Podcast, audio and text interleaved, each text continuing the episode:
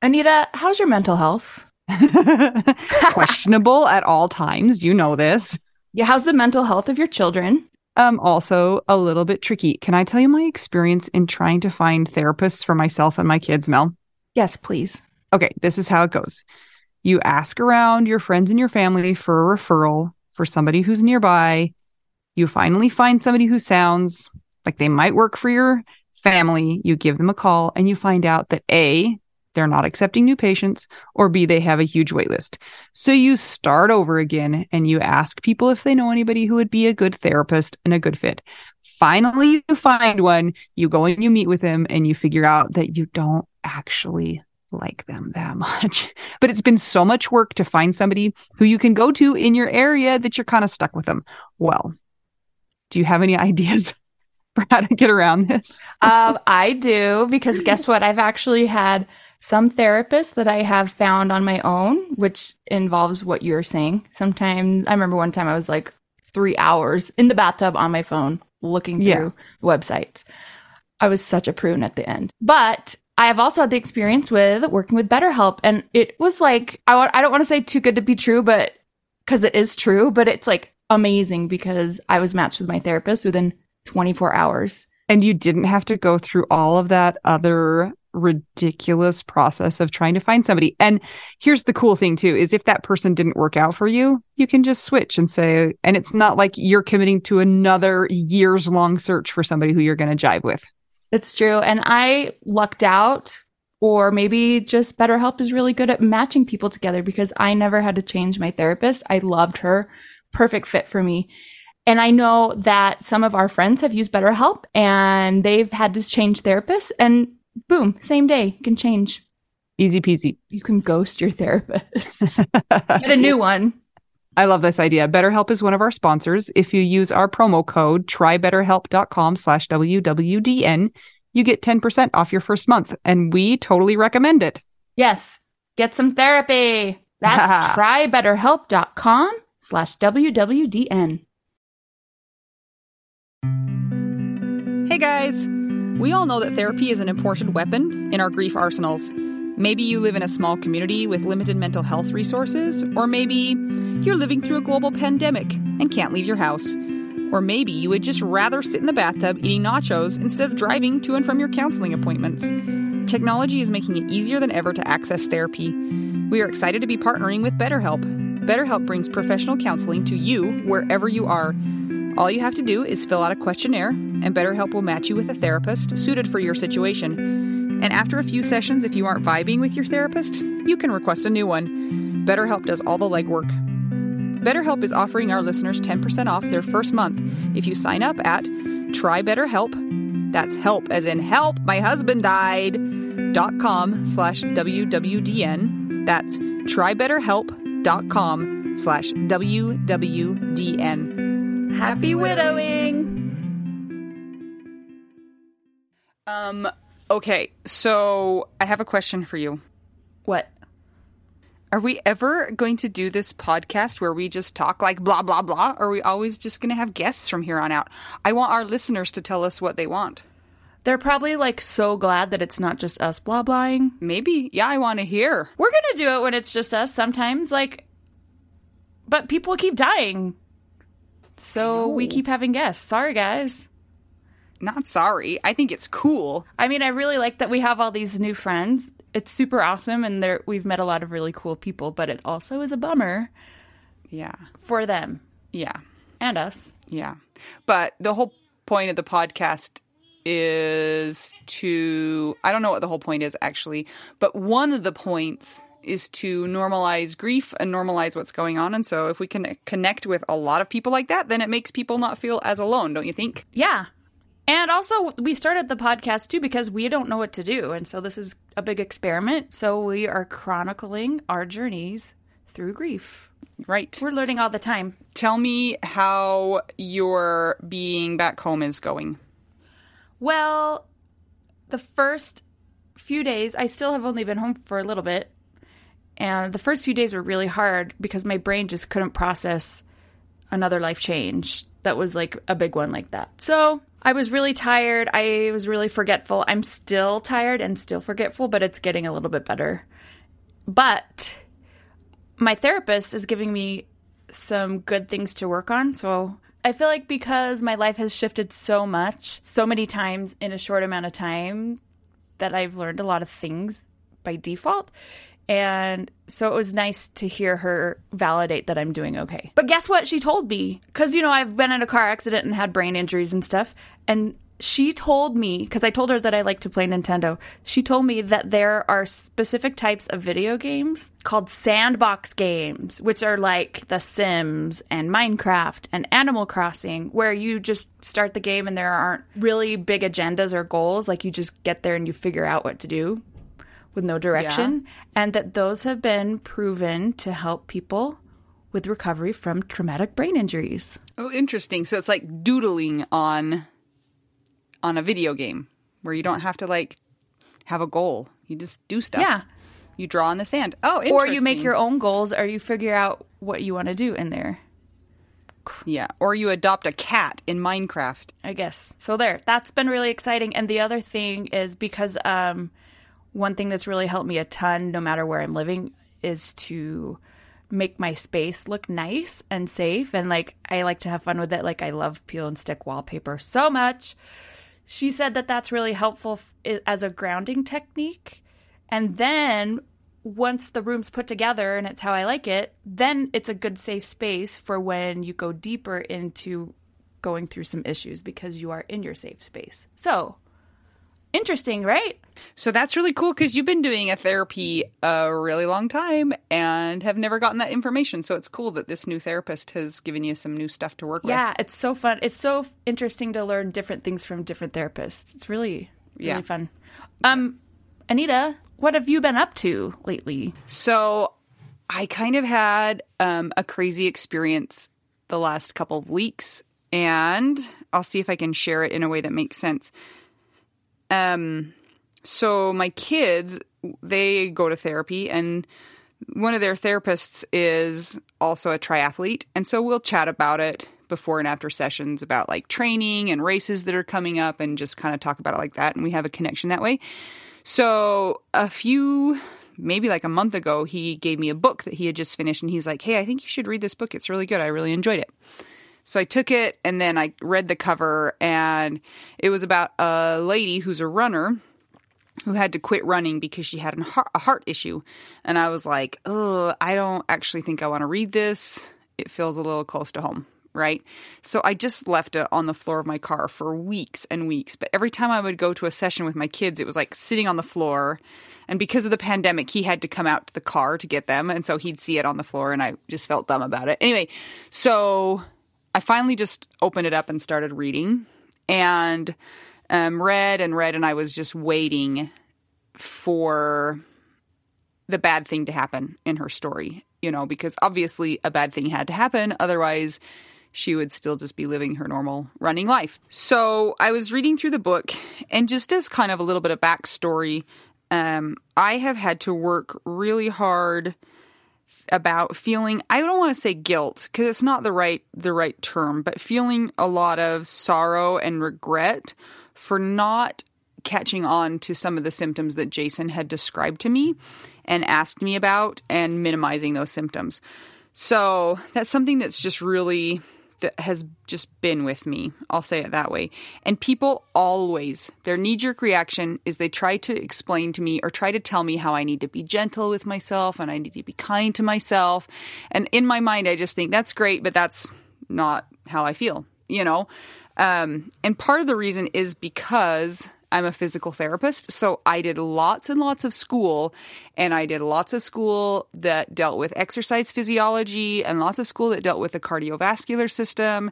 And so I hold myself to a different standard than I would somebody who was, say, a musician or somebody who wasn't in the medical field and had that training. So, especially when people tell me that, you know, of course you couldn't have known who are not medical professionals, I just am like, you you cannot understand my position because you don't have my background. So, anyway, reading this book And um, I find out that the lady who wrote the book is actually a physical therapist. And I was like, oh, well, that's kind of a coincidence. And I'm reading along, and then she starts describing all of the symptoms that she had experienced before she had sought medical care. And some of them were pretty significant, like fainting um, and passing out, um, heart racing issues, things like that. And each of those incidents, she reasoned them away somehow. And while I was reading it, my jaw just dropped because I felt like this book, she was the only person who could have spoken directly to my feeling of sorrow about that situation because she has my background. And so, because we have the same base of knowledge, I was able to read through that and just think, oh my gosh, if she could have missed all of those things in herself, I need to be a little bit less hard on myself also. And I feel like she was the only one that it could have come from that I would have listened to. And so it was kind of crazy that um, I really felt like that therapist had given me that book for a reason, even though he probably didn't even realize what the reason was because he wouldn't have known my inner thoughts. So that was my crazy thing of the week. It was uh, pretty, it was kind of strong and powerful, and I didn't know what to do with it, but I was just like, wow. It's nice to have things like that come f- kind of from out of nowhere. I'm glad you had that experience. That's really great and very helpful. So, enough serious stuff. Welcome to our podcast. I'm Mel. I'm Anita, and we're just two young widows trying to figure out what? What? Okay, widow, Widow, we do now. do now. Jeez. Holy internet problems, Batman. So, before we introduce our guest that we're really excited about today, we want to remind you of two things. The first one is the dreaded clarinet national anthem contest. We figured out how we were going to judge that, and it was who leaves the most comments and or emails leave a review and a comment on our iTunes page and make sure you include your country of origin so we know who to give the point to. And if you don't have access to iTunes, if you're listening on a different platform, then you can send us an email to widowwedonow at gmail.com and we'll count you that way. And then another reminder is to find our new Facebook group, the Widow We Do Now Widow Wives Club. If you just search that in the search bar and then um, answer the questions, add the information that we need so we don't get a bunch of crazy people, and we'll add you and you can talk about all the things with all the other widows and widowers, by the way, and it could just be a safe space to to connect. So now Mel, you want to introduce our guest? Yes. So this next guest sent us an email and we are kindred spirits. Will you please let us know how you connected with us and how you found us? Miss Hillary Childress. Okay. um, I'm Hillary Childress. I'm 29 years old. Um, my husband died almost exactly three months ago. His name is John. Um, so February 26th. Um, I found you guys because um, I'm a huge podcast fan, first of all, of like I love music too, but I'm really addicted to podcasts and mainly true crime podcasts. And then so after everything happened, you know, my mom trying to fix everything. And she was like, I don't think you need to be listening to those true crime murder podcasts. I think she just called them murder podcasts. uh, you need to find something else. And I was like, okay, mom, what do you want me to do? Find a widow podcast? And like being a total smart aleck. And she was like, yeah, I bet they have one. And I was like, whatever, they don't, you know. And uh, so I just searched young widows. and you guys were the first ones to pop up, I think. Yeah, I think y'all were the first ones. So I was like, well, mom, I'll, I found one. Huh? And then I listened to it and I was like, okay, this is actually really good. because like I had already been like invited to come to a widow group in my area and everyone there was over the age of 60 and so i just felt really out of place you know and not like they they're probably awesome and could offer really good support about things but you know i just felt really out of place and like i'm not a real emotional person i'm not super emotional. I never have been. And so it made me feel really like good that y'all were kind of the same way because like I felt like a sociopath, you know, because I wasn't just crying all day, every day. Welcome. and so, um, yeah, so that made me feel a lot better about myself. Like I didn't feel super as, as guilty. So, and then I really, um, like there was things about both of you that I connected with. So like with Mel, um, I have was previously married. So I got married really young and went through a divorce. And so I kind of like connected on you with that. And then with Anita, I am in healthcare. So, and then specifically cardiology. So I worked at a cardiologist clinic for eight years prior to the company I'm with now, which sells a medical device used to treat cardiac arrest. So as soon as you said, um, you know, it annoys me when people call it a heart attack. It's not a heart attack that's 100% correct. It is not a heart attack. There's heart attack and then there's cardiac arrest. so, um, then also, I do have a daughter. So, I'm a mom. Um, she's actually from my previous marriage, but um, John was her stepdad from the time she was like two and a half till now. She'll be nine in a couple months. And so she literally doesn't remember a time before John. I'll ask her sometimes, Do you remember when it was just me and you? You know, we lived alone. She's like, No, John's always been there. It's always John. So it's not the same as because she is very close to her dad. And I don't know how you do it with four. I would be done with four. and I also have, you know, it, it it sucks obviously when she goes to her dad's, but I do have a respite, you know, from children because she goes to her dad's, you know, either every other weekend or no, she spends a lot of time there. So um, it, sucks when she's there because I do like her company. It kind of having her around holds me together more.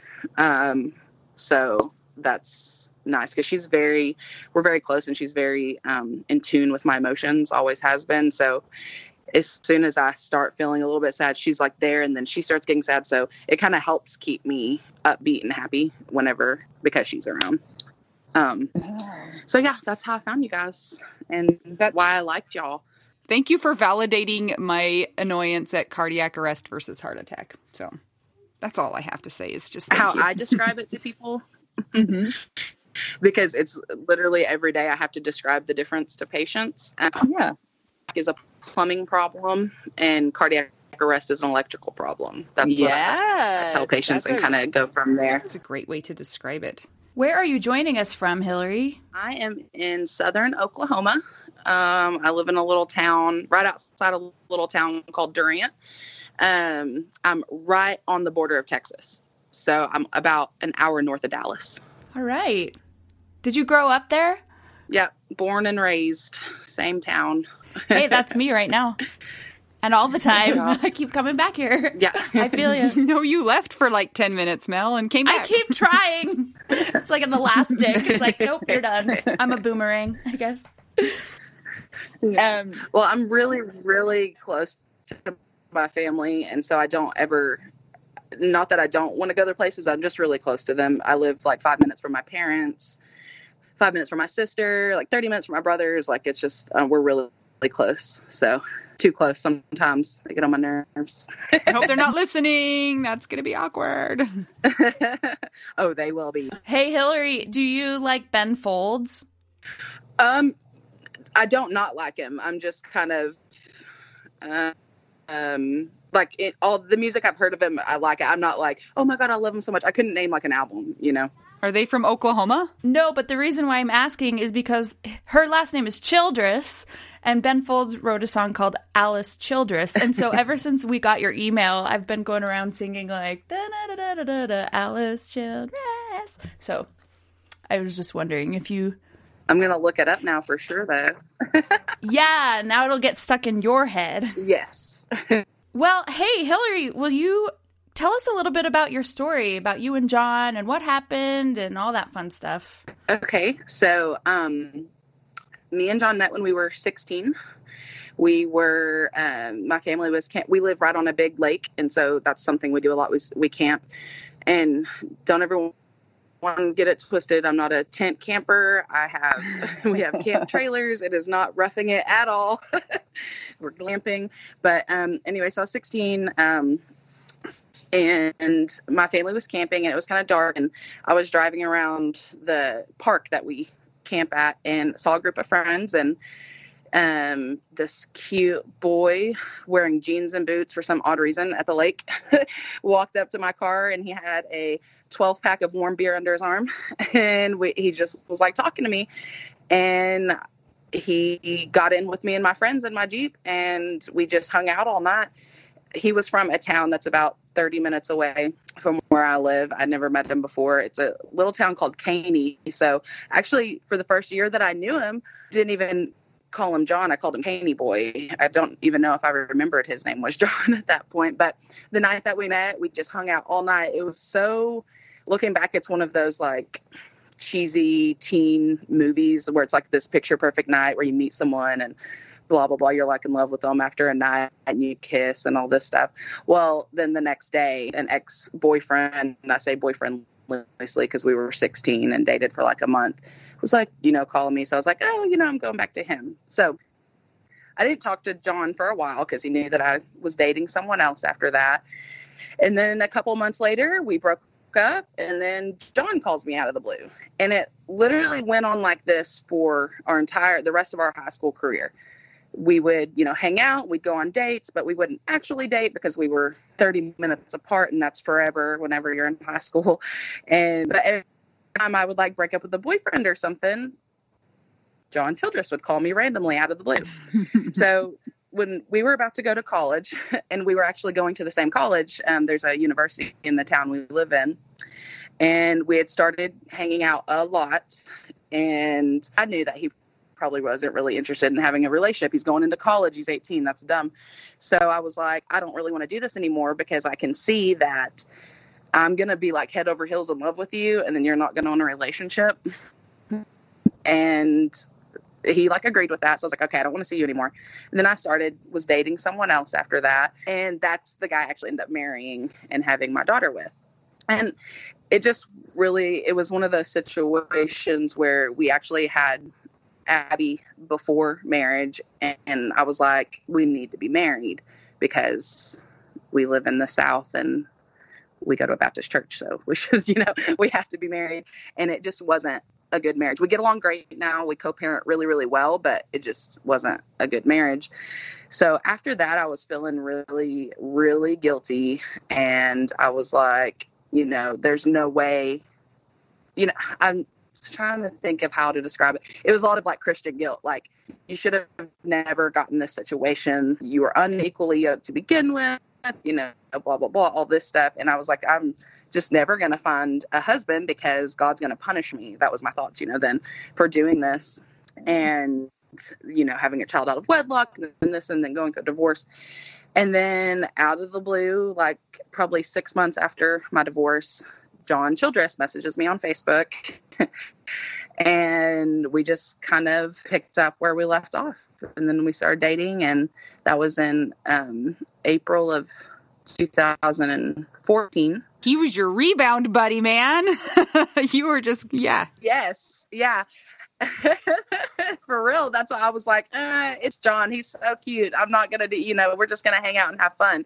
But he was like from the get go serious. He wanted to like settle down and get married. We were like 24 at the time or something like that, and I was like, I'm never getting married again, you know.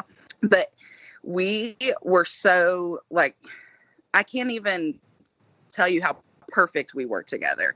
There was no I tried to explain it to him all the time because I knew what a bad married marriage was. I'd been in one, I'd been in a bad relationship. He'd never really even dated anyone for more than like 3 months. It's weird. Like it's it's like a fairy tale. It really is like just our compatibility and how amazing he is and my family from the get-go my family's they're not like judgmental but they're like a tough crowd sometimes and they loved him from the second they ever met him and and I have a big family and very close and he just meshed right in.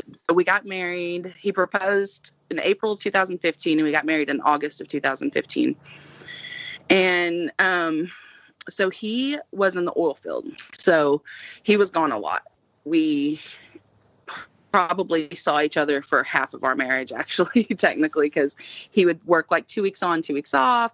Um, actually after we got married eight days later he left for eight weeks for a pipeline. Whoa. so we were yeah it was crazy. But i'm i hate when people say like oh you're so independent. It's not that i'm independent really. It's that i like i do like my alone time though. I like alone time. So it's never bothered me.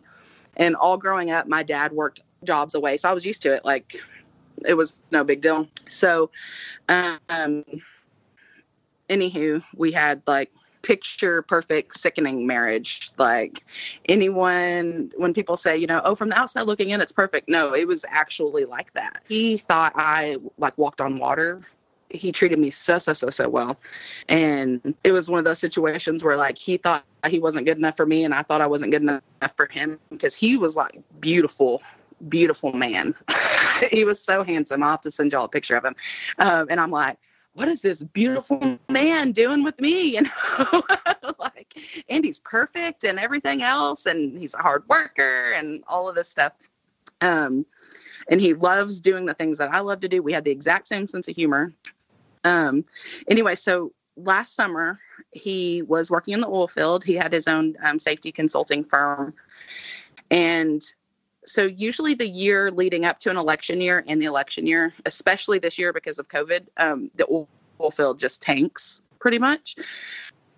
Um, but it's every like election year. It doesn't tank as bad as it is now, but it goes down. So we've went through a couple like layoffs in our relationship, and well, he got laid off in August. And usually, what happens when he gets laid off is, well, number one, we've learned to save. So we can usually fall back on that. And then like a month goes by and he gets another oil field job and then we go on, you know. Well, he was like, I'm tired of working off. I want to be home. So I was like, okay, you know, find a job you like at home. He loved the oil field. So that was the problem. He loved not just like, you know, oil field money in quotations, but he just loved doing that job. Um, so he got a job um, selling cars, which is really funny because we always joke that he'd be the best used car salesman because he just talked a lot of crap all the time and it was just real animated and stuff. Well, he didn't really like that. So um, he was like, well, a friend of mine owns a big construction company um, and he has a job that's going to last till like middle of next year. And so I'll do that. And then the oil field will be back up and I'll go back to the oil field. So I was like, okay. So the job it was like a big, humongous mansion, like giant, giant house. And he was working there for about a month, no, no, no, two months. And I was, it was a Wednesday morning or it was like a Wednesday afternoon. I was at work and it's so weird because a lot of people say, you know, I just had a bad feeling that day or something like that it was like a perfect day.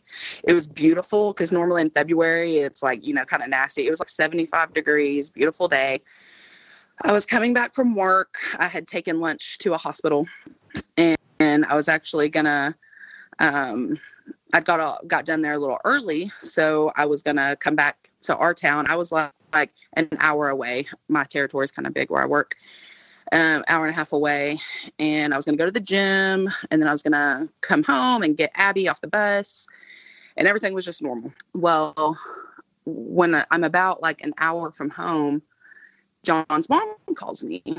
And she her husband also kind of works all over so they travel so she gets packages shipped to my house a lot. I thought that's why she was calling me because she'd got a package shipped to my house the day before that.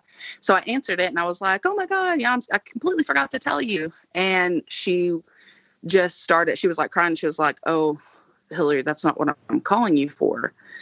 And i was like oh my god someone husband because why would his mom be calling me? And she just said, John was in an accident at work and they're doing CPR. And like my heart just like stopped and then it went a 90 to nothing. And I said, What? What happened? She said, I don't know. I don't know. There was just an accident and they're doing CPR. And I said, Who called you? You know, who do I call? What do you know? I was just freaking out. I don't even exactly know exactly what was happening, but I know I was going 80 miles an hour down a highway and just, I, I knew that the job site was north. And so I was heading north. And so I said, Whoever called you, you call them right back and give them my number, make them call me. I just knew either he was gone or he would be like a vegetable or something. You know what I'm saying? Like brain dead or something. I don't know. I just, I also automatically go for the worst on everything. But so I'm going and no one had called me. And like, it was like, Okay. it felt like an hour, but it was like five minutes.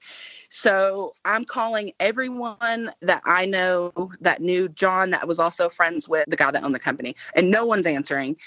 Well, then all of a sudden I get a call from um, my ex husband's wife. And then I remembered that she works with the girl who works, whose husband works with John. So I answer it, and she was like, you know, I'm going to give the phone to Reagan, blah, blah, blah, blah.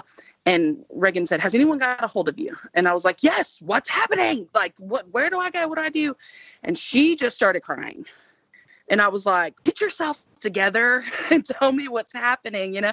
And I said, Tell your husband to call me. So at that point, I'm like 30 minutes away from home or something like that. And I'm like freaking out and I'm shaking. And then John's brother calls me, who's also a very good friend, all those people that work with him. And he said, Are you where are you at? And I was like, I'm in the so and so town. I'm driving. Where do I go? He said, You need to pull over right now. And then so, you know, I knew I was like, okay. And then he started crying and he said he didn't make it. And, and I don't really remember what I said. I don't I definitely broke down and I definitely screamed something probably, but he said, You got to call your mom or your, your dad or someone to come get you. So, what happened was a, there was a crane on site and um, they were moving grain silos, like feed silos. And the crane malfunctioned. We think we're still waiting on the OSHA report to tell us exactly what happened. But as far as we can tell so far, the crane um, malfunctioned and the ball, you know, like when you look at a crane, the big ball, instead of falling in the drop zone, it for some unknown reason, they don't know if it was wind, they don't know what, it swung around and hit John from behind in the torso area.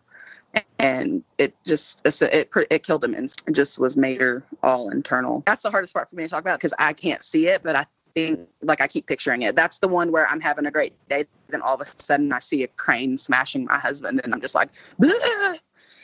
so that's that's the one they're considering that um e uh, or what is it EMRD or EMDR therapy for me. Yeah, E EMDR.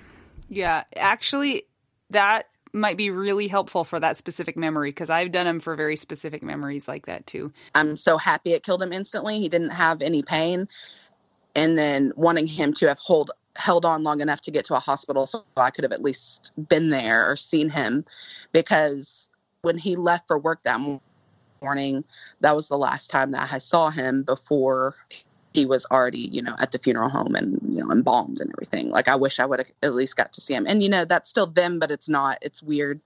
They're cold. They're, you know, like sticky. And so, yeah, I go back and forth between, like, I'm, gl- uh, I'm glad it was fast and he didn't feel anything. He literally didn't see it coming. It came from behind. It happened so fast that the other guys who were standing there didn't even have time to like yell and he did not also did not let out a sound or anything. So it was like boom. He was alive then he wasn't so. So i was pulled over on the side of the road freaking out and i called my mom and she worked about 45 minutes away from there.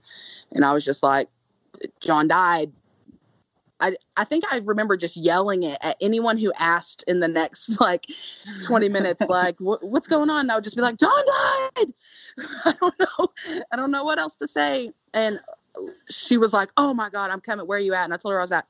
Well, then my brother was calling me and he was just happened to be calling me because I had missed a call from or he had missed a call from me earlier in the day. Just said, John died. I like yelled at him and he he said, Where are you at? And I told him and he said, I'm I'm in the same town. And he was in his big truck. He was heading out of town. And so he was able to just like whip around and come get me because I was like freaking out, you know. So, yeah, that's what happened. And it sucks because he was perfect. So, and he was like such.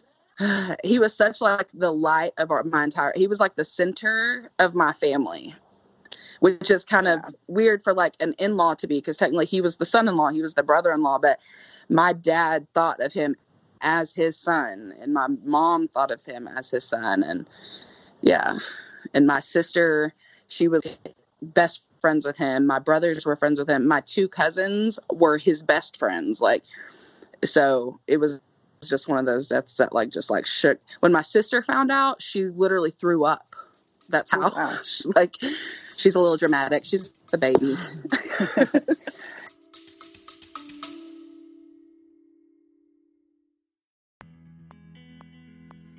Sometimes we assume that unless we had a huge life insurance payout, we don't really need to know anything about investments or even finances. But guess what? A little knowledge of finances is critical for all of us. Maybe your partner was in charge of that stuff, and now you find yourself making all the decisions. Maybe you're mad about that. Maybe I am. Nicole from the He's Gone But the Money's Not podcast is here to help. She tackles financial literacy by telling the stories of women and widows and finance experts and shares the lessons they've learned as certified financial planners. Whether you know a lot and feel confident in your financial decisions or feel unsure about all of that stuff, there is more to learn. Listen and subscribe to the He's Gone But the Money's Not podcast on all podcast platforms. This ad was paid for by Rockhouse Financial, an SEC registered investment advisor.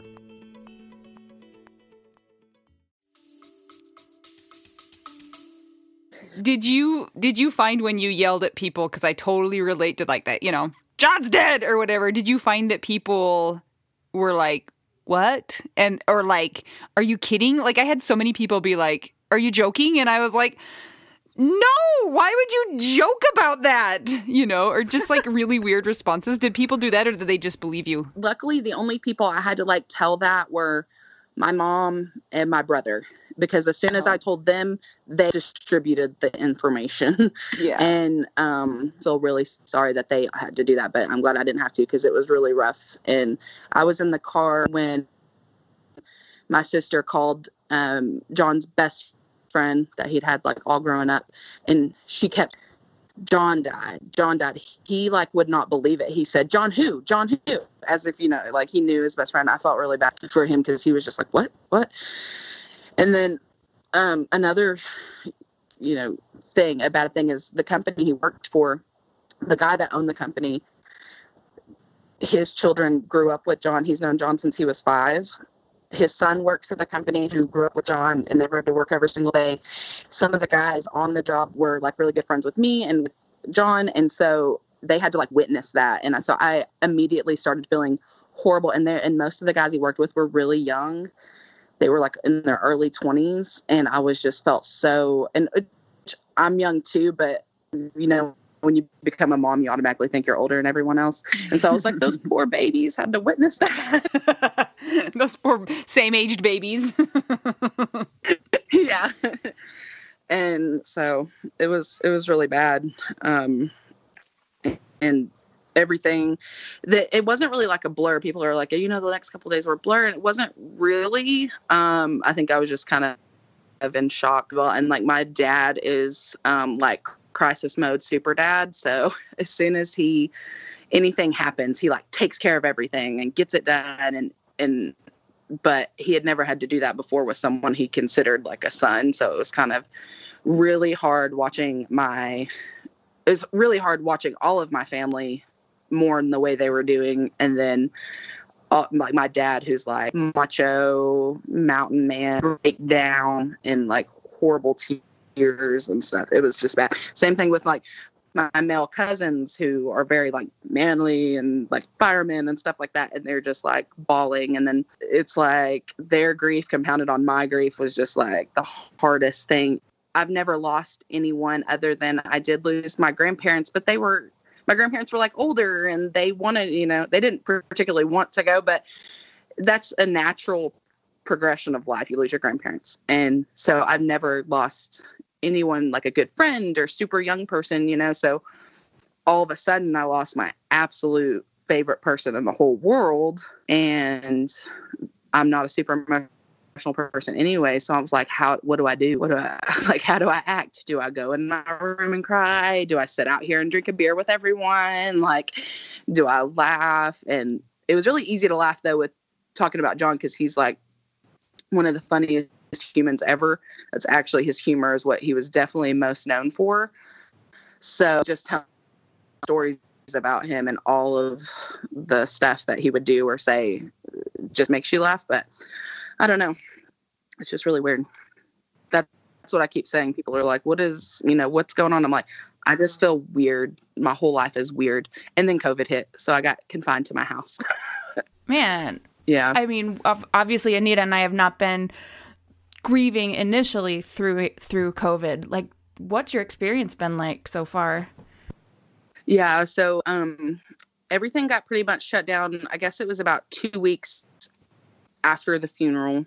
So, I mean, if I can say I'm lucky, we were actually really lucky that it happened before all that because we were able to have a full on, you know, service and all of that stuff, and everyone was at the house. So, I don't know what I would have done if it would have hit, you know, during that time and you couldn't have been around everyone. But um, I'm an extrovert. So, it was kind of hard on me because all I wanted to do was just at least like go out to a Mexican restaurant and drink a margarita with my friends and just sit there and talk. That's all I want to do. But we couldn't do that. And like I wanted people to come to the house and stuff like that. And they couldn't. I did stay with my, my parents for one month afterwards. Um, but I just don't like staying at other people's houses, even my parents, which is the house I grew up in. But I like to have my, you know, yeah. be at my own house and everything. And I was like, I know it's probably going to suck, but I'm, I want to go back because it's, it is my house. And I did stay there a lot by myself while John was working. So it's actually not been bad staying here. I don't think I want to live here forever, which we weren't going to live here forever anyways, because it, it is kind of just memories at every place you look. So, but they told me not to make any big decisions for a while, so I'm not going to like selling the house and stuff like that. But the the worst part about quarantine and this is that my job has come to a standstill. Not that I'm very fortunate where I still get to work from home, but I don't get to go out and mm. work, which is what I love to do and which keep gives me something to do. I love routine and I love waking up and having my coffee and getting dressed and going to work and doing that. And so now it's like I get up and I have my coffee and I stare at my computer and uh, it's just I don't have to change. I like the physical act of like putting my scrubs on and going and talking to people and so that's been the roughest part and that's still it's still that way for me because the hospitals and the offices and stuff I work in are still pretty much on lockdown with all of that. So have you been able to get out with friends though? Has it opened up enough that you've been able to just be able to socialize more or is it still pretty locked down in that in that way where you are? Um, no, starting about two two or three weeks ago, stuff started opening up. So I have been able to like go to restaurants and, and stuff like that. So get your margarita, man, at the Mexican restaurant. Was your daughter with you throughout that time, or did she go stay with her um, her biological dad? I don't know if that's the way you say that. Uh, yeah, yeah. Um, she did actually. Um, when it happened, it was about three o'clock in the afternoon. So she had just she was about to get out of school and get on the bus to go home, and so her dad obviously knew what happened because his wife was the one that called, and so oh, right. Um, I had my brother call him and say and told him to go get Abby off the bus. And I just said, don't say anything to her right now because I want to be the one that tells her. And right now I can't. So she stayed with him for like a day, day and a half, two days, maybe. Yeah, I think two days. And then I was like, okay, I'm calm enough, or, you know, I'm like, um, together enough to tell her what happened. And she, when I told her, it was very, she was just confused. She was like, what? You know, she's eight and she was just kind of like, okay.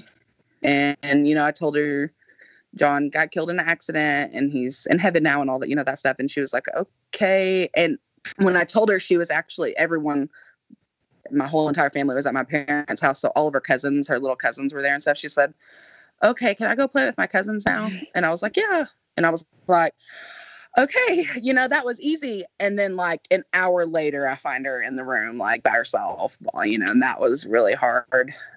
And, but she's been really good because she's kind of like me. She's not like super, super emotional. She, um, she talks about him like he's still here pretty much and just talks about the good things just every now and then she'll have little just sad moments because they were like i said they were very close they were very very close um three years ago we started to try to have a baby. But I have a weird uterus, and so we were actually Don't waiting. we all? Um, yeah, and so we were waiting. We we were like, okay, we're gonna keep trying naturally, and then I said, well, on my thirtieth birthday, if we still haven't got pregnant naturally, we'll go and actually discuss IVF and all of this stuff, you know. So my 30th birthday is in January. So that's another part that I struggle with is thankfulness that I another child wasn't left without a dad, but then and really really sad that I don't have like a piece of him. And he Yeah. did never get to be like a he was a dad to Abby, but he didn't get to have his own child. So I have a question about um, Abby. Has she ever, just from my experience with my own kids, has she ever expressed an expectation that he's like gonna come back alive? Like, I guess it's really normal for kids, but maybe a little bit younger than her to not understand the permanence of death. So, has she ever said things like that? And you're like, well, actually, yeah, they're not gonna come back alive tomorrow or whatever. Um, has she ever done that? she has not done that um and i think that's because um she she says all the time we're going to see him again and she's talking about heaven and so she understands heaven. So i think that's that's why she hasn't Yeah. said that right there. She did have a lot of like um especially like during the funeral like right after the funeral of anger. She was mad. She said if god's so good you know I don't, this is the part that makes me the saddest this is when she said that. She said if god's so good and he loves us why do you take him away? And so that's hard you know. And she was like we were in the back of like the car they take you to the graveside in and stuff. And she, she was just like screaming that. And it was, oh, it was awful. That was the worst part i think. That was the absolute worst part. It made Yeah. me really um even more sensitive to my parents because watching your child go through that has to that's the worst. That's a hard question to answer too. I mean, that's not an easy that's something you probably had to think about yourself also. And it's a lot harder to explain it to an 8-year-old who their brain is not not making sense yet at all. So, I can I can relate to that difficulty for sure. yeah it was rough this whole thing's been rough and weird and stupid that's another word Those are the words I use too. Weird and stupid. So lame. i feel very i told someone i said i feel like god catfished me because he was like here is this perfect right?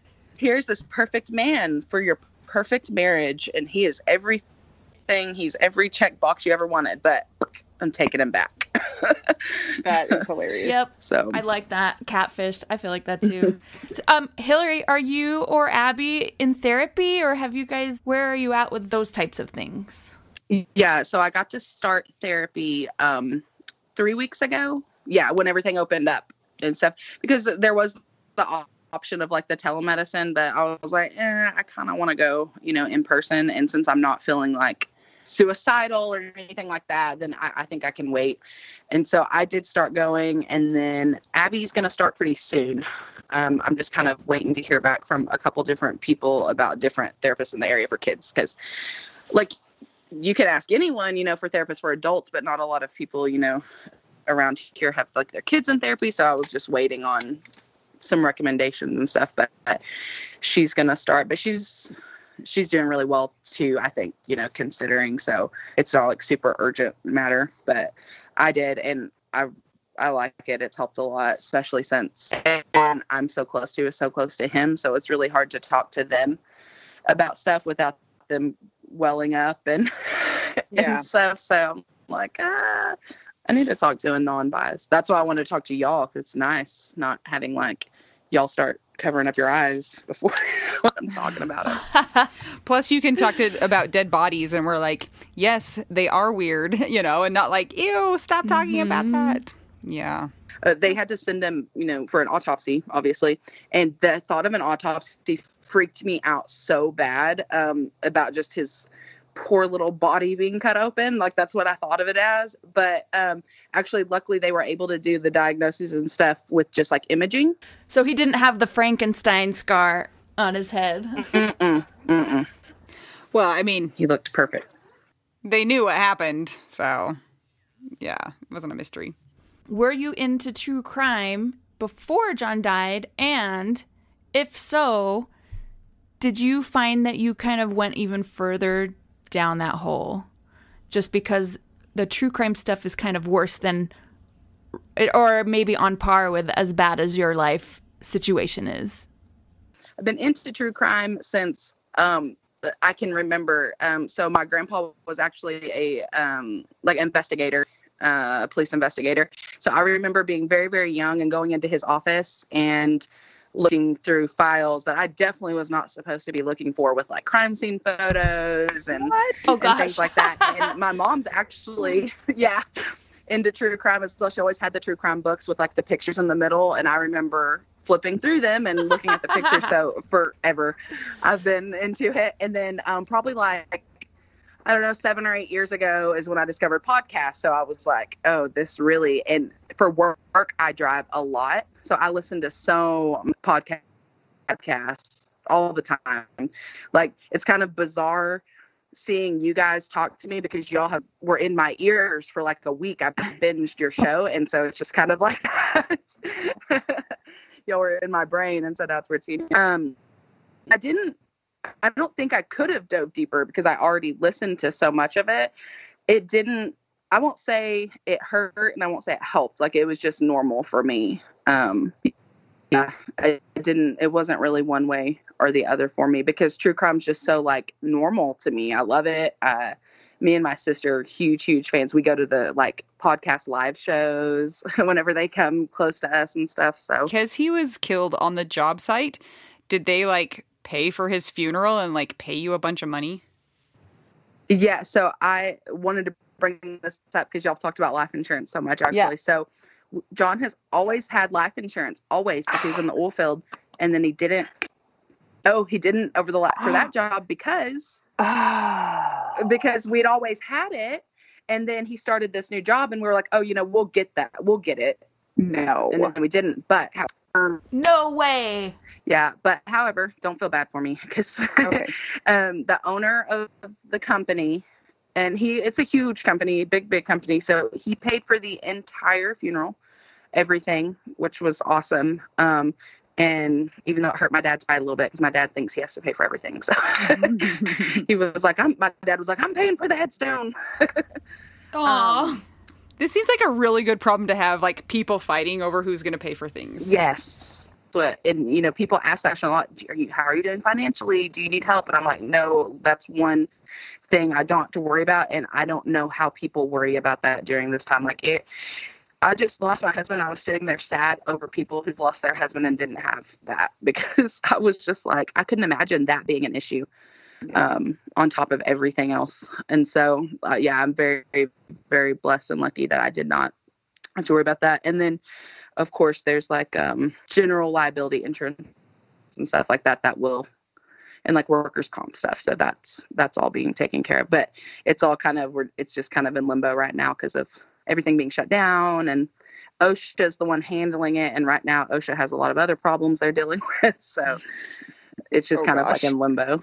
But at some point in time yes it will be as if we had life insurance. But yeah i was like of course we've had life insurance our entire marriage and then the last couple months we didn't. And oh, that's man. when that happens. Yeah. Yep yep. Well, I'm not really sure now if I should send Jason to kick John in the shins or not because it sounds like it sounds like not. kick him in the shins anyways. For Okay. dying Oh, but it was not his fault. He had nothing to do with it. Wrong place, wrong time. i still yell at him sometimes so I think that's fair. yeah I have a question. Do it. Do you like cheese? i was so excited for this clip And if so, great. Okay, Tell us. go ahead and tell us about your have a cheese two-parter. preferences. of course number one cheese. if i'm eating cheese by itself no accompaniments. I want a spicy cheese so like a habanero gouda or something like that. I want it to be spicy. If i have accompaniments i want goat cheese and i mm-hmm. want fig jam and prosciutto on a ba- baguette keep doing it. That's why i love a charcuterie board. I can just pile everything up on something. really But yeah, I'm a big cheese cheese fan. Which it, it was funny. That was another reason that I was like, I love these people because uh, my obsession with with cheese was kind of like a joke between me and John because growing his dad was not a dairy person, so they didn't grow up with just random cheese to eat in the house. John didn't even know that you could just get cheese just to eat by itself. He just thought, oh, cheese goes on a sandwich or on tacos or something. So I had to introduce him to the entire world of cheese and that you could just sit there and eat it. That sounds delicious. Oh man. I love it. Um thank you for doing that. Sorry that we keep having problems. Is there anything else that you feel like you need to tell us? Anything more about your story? it feels so weird because it was only three months ago, but then it feels like it's been like years since I've seen him. And um Yeah.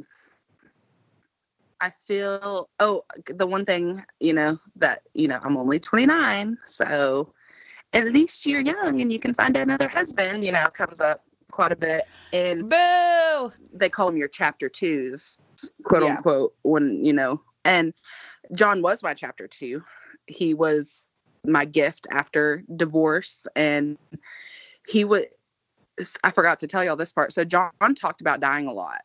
He would say all the time, "I'm. I know I'm going to die young. I just have a feeling I'm going to die young." He would say that, and he wasn't a real like. He wasn't like a superstitious n- n- he wasn't into like true crime or he wasn't someone to just say something like that and i would be like shut up you know don't say that that's stupid blah blah blah and um he would say when i do die young i want you to move on. You know i want you to move on and be happy and this and that. And i would just be like i would get like aggravated at him or tell him he was so stupid for even saying that. And so finally one day i said um, well, then you need to stop being such a perfect husband because the bar is impo- it's not even there. There's not even a bar. It's so high. And I was like, you're making it impossible for me to get another husband after you supposedly die when you're young. And that's so true. It's true. Unless it's like a hand picked, unless he finds someone up there to send to me, I don't know. And the thought of it, and I'm like, it's only been three months. Why are you people saying these things to me? Like, if we got a divorce, I wouldn't move on this fast. So why do you think because he died, I would move on fast? You know. So Mm. it's just Yeah. kind of So weird.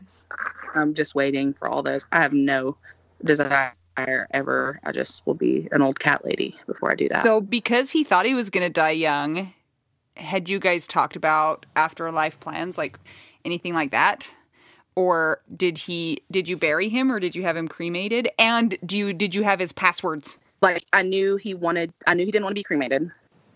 Um, and neither one of us did. We didn't like the thought of that. So I knew he didn't want to be buried. And then the only thing he ever told me was, "I don't want to be buried in Caney, which is where he's from." and he was just like, "I don't want." He said, "I want to be wherever you're at, wherever you're at." So um, we did bury him in the cemetery that's only about like five minutes from my house. And I know I'm going to be out here probably forever. It's my favorite place to live. I do love living out in this area. So um, and it's actually where um, my grandparents are buried, where my parents will be buried, and then I'm going to be buried there as well. Like we all have plots, and which is kind of another thing um, about like when people talk about getting remarried is, well, whoever, if I ever get into relationship again, they're going to have to be fine with the fact that I will forever be like my lifelong person was John.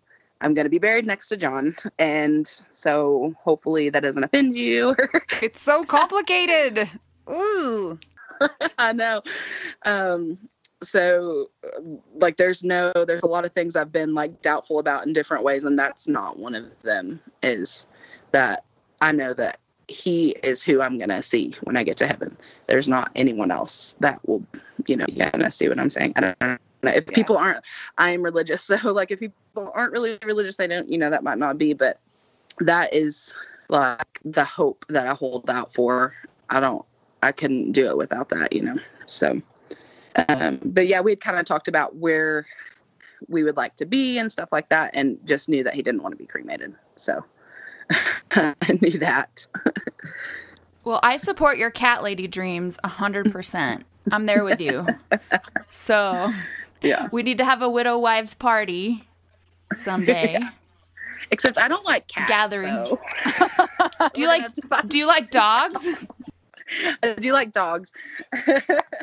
Be a dog lady. That's what I am. Doesn't have the same ring to it though, to be a dog lady. Yeah, it's not as spinstery. John sounds like he was awesome and stupid him for dying.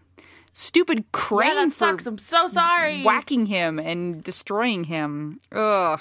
And so sorry that you had to go through this during the pandemic because I that would be so hard to be isolated in a time like that. So, good job for still like being upright and doing it. You're amazing. We meet all these cool people, and it just helps me realize just how lazy I am. so Being a mom is the only thing that keeps me from being lazy half the time. I'm telling you that. It's like, okay, I have to take care of this human. But the problem is that she's pretty self sufficient. Like, she, she's almost nine. She does everything and she's really good. So it's like she likes to sleep in and she can make her own food and stuff like that. So, uh, Anita's jealous. I'm super jealous right now. I know, I know. I bad. They'll all get like that at some point in time for you. They keep saying that to me, but I don't know if I believe it. when they're like 30. and I want to tell you one thing just from just like from me to you. Um from all the counseling that my kids have done, there is a lot of talk about how kids don't necessarily grieve right around the time where their parent dies, that they will go through stages of grief at every new chapter of their life. So, like, it kind of is annoying to me because I'm like, man, that'd be really cool if they could just like get over it, you know, and just move on with their lives. But, like, high school graduation or their first date or when they get married and all of those kind of things they like relive it and re-go through it so just be ready to have to like put them back in therapy or like have to go through it again with them and and it's never gonna be over basically so i mean that's kind of like a little depressing for me because i'm like oh i have to help them for their whole lives i want it to be i want to be done with them but um yeah, just something to keep in mind. Because my kids, right after it happened, also, I was like, they're doing really well, like kind of surprisingly well. But then people are like, oh, but don't get too excited because this is not when kids grieve, is not necessarily right when it happens. So, anyway, sorry. we had a, a little because she's that's okay. She's been doing so good, and so um, I um, got her like a little off of um, what is the picture thing I'm trying to think of where you order pictures. Anyways, that one of those websites where you get pictures made, Oh, something like know. that. I can't remember what it's called. Anywho, they make little books with pictures in them, and Oh, okay. so I made one for her that just said John and Abby, and it's just full of pictures of them. And we just got home, so I opened it up. I was like, "Oh, look, I got you this." She's like, "Oh, thanks. I'm gonna go look at it." And I was like, "Okay," because you know she's been so good.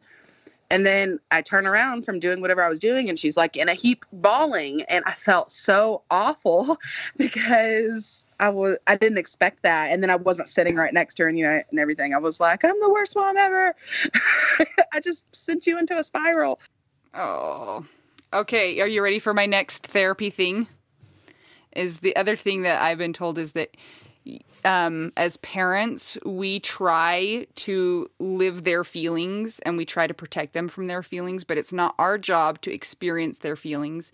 It's just our job to to kind of be with them while they have their feelings. So not try and take the, take it away or not feel guilty, you know, that you caused her quote unquote to feel sad because we're not responsible for their feelings and we can't control their feelings, but we just try and be with them and also try to encourage them not to avoid their feelings also because then they get into trouble other ways. So just be with them, walk through those feelings with them and help them to face those feelings without trying to feel responsible for them or without trying to like no no no no no you don't feel that way. So there's my there's my other information. See you're good Um, now. Anita, you should be a therapist. Oh my gosh. Not just a physical therapist, an emotional therapist. Yeah. Uh, well, if you saw my kids, you would know that I'm failing on all of those counts, but I know what I'm supposed to say. So, anyway, there's some good information maybe for you to have for your daughter. And there you there you go. That was Anita's therapy hour, no charge. You're welcome. But next time, five hundred dollars per thirty minutes. Whoa, yeah. Yes, awesome. Hillary, I have enjoyed hearing your story and learning about John. He was, I can just tell that he was the love of your life, and I'm so sorry that he's not with you and that you're getting to do this stupid, weird crap all by yourself. And thanks for reaching out. And I think your story is hilarious how your mom and how you found us. So thank you. Yes. Sorry, mom. What's your mom's name? Hey, Melissa. Ah! Thanks for uh, making your daughter start listening to us. we really like her. normally, normally I would never advocate for discouraging from true crime podcasts, but in this case, I make an exception. From one Mel to another Mel. awesome. Oh, yep, another Mel. Oh man, Hillary, thank you so much for sharing your story with us. We hope that um, our listeners have found this to be helpful to them. Please leave us a review so that I will play your national anthem on the clarinet, even though I don't play the clarinet. What about the people from the states, though? They don't get they don't they don't get a chance. I don't know. Maybe maybe I'll play that one just like I know. I'll play the U.S.'s national anthem on the piano while you play. Oh my gosh. Whoever wins. The perfect. That'll make me feel so great. Oh gosh. We're gonna do a duet, Anita. Okay, you have to write it. Um, join us next time. I'm Anita, I'm Mel. I'm Hillary. and we're just three young widows trying to figure out widow. Widow We do now. Do now. Do now. You guys. Excellent. This is my favorite thing to discuss with you. Tell me, what Well, is it? One of my favorite things. I do enjoy tacos and cheese and dogs. This is about how you cannot pay hundreds and hundreds of dollars for a phone plan, especially when you're a widow, your person is dead, you might have kids, you might need another option, and you just want your phone to work, you want unlimited texting and service, and you want it to be like 25 bucks a month. It blows my mind that they have plans that start at $15 a month. That is so cheap. And the cool thing is, is it uses other 5G networks. And so you don't have to pay extra for that and you still get great service. Yep, Anita and I have traveled all over and I have used my phone. So I highly recommend it. And my mom's even on it. When my dad died, we put his phone down to the cheapest plan, which is $15 a month. And I think my mom's on the $20 a month plan and it's so worth it. It's so much cheaper than what we were all paying before. So I highly recommend it if you're on a budget or not. Who cares? Ryan Reynolds is in charge of the company and they send you free stickers with Ryan Reynolds temporary tattoos. It's kind of the best. So if somebody wants to sign up, what can they do, Anita? Go to trymintmobile.com slash WWDN. Seriously, you guys, such a great idea. Save yourself some money. And if you're worried about losing data or having any changes with your phone, not going to happen. They walk you through it. Everything's fine. It's the easiest process of all time. Again, that's Trymintmobile.com slash WWDN.